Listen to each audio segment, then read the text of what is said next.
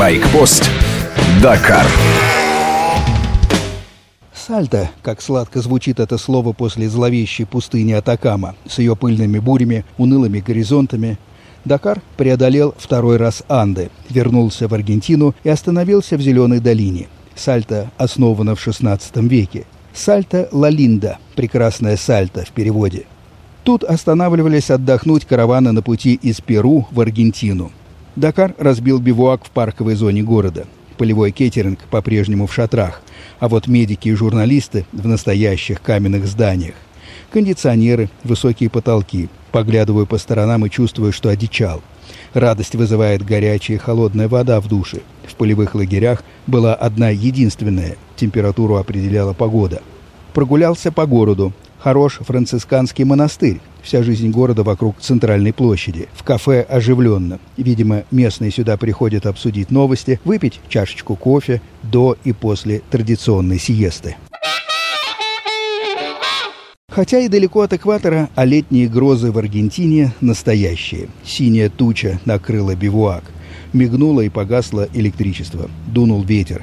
Шатры кейтеринга полевой столовой сразу покосились и дали течь. Разбросанные по газону палатки творцов-журналистов всплыли в глубоких лужах.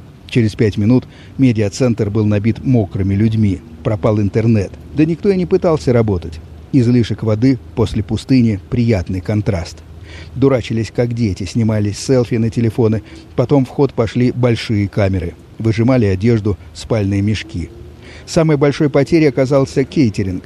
Стихия разгромила столовую. Хорошо мы в Сальте. Цивилизация рядом. Через час все ужинали в пустующем конференц-зале. Французы вздохнули с облегчением. Регулярному приему пищи они придают первостепенное значение.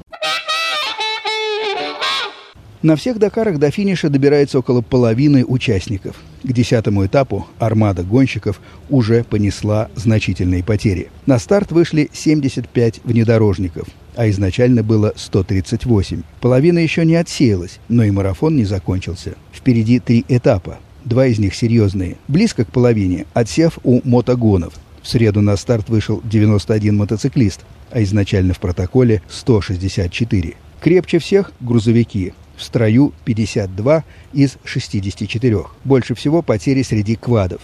Их было-то немного, 48, а остался 21. Среди сошедших Сергей Корякин. Неплохо ехал, был восьмым в зачете, но на четвертом этапе развалился подшипник задней оси. Ямаха встала, причем на песочном участке. Какие-то местные пытались тянуть и угробили пару своих квадов. Пришлось сдаться. Ранним утром «Раптор» Корякина подобрал вертолет. С вами был Фонтон Старший. Байкпост Дакар. Программа о технике и людях на самой масштабной гонке года. Короткие выпуски каждый день. Байкпост. Дакар.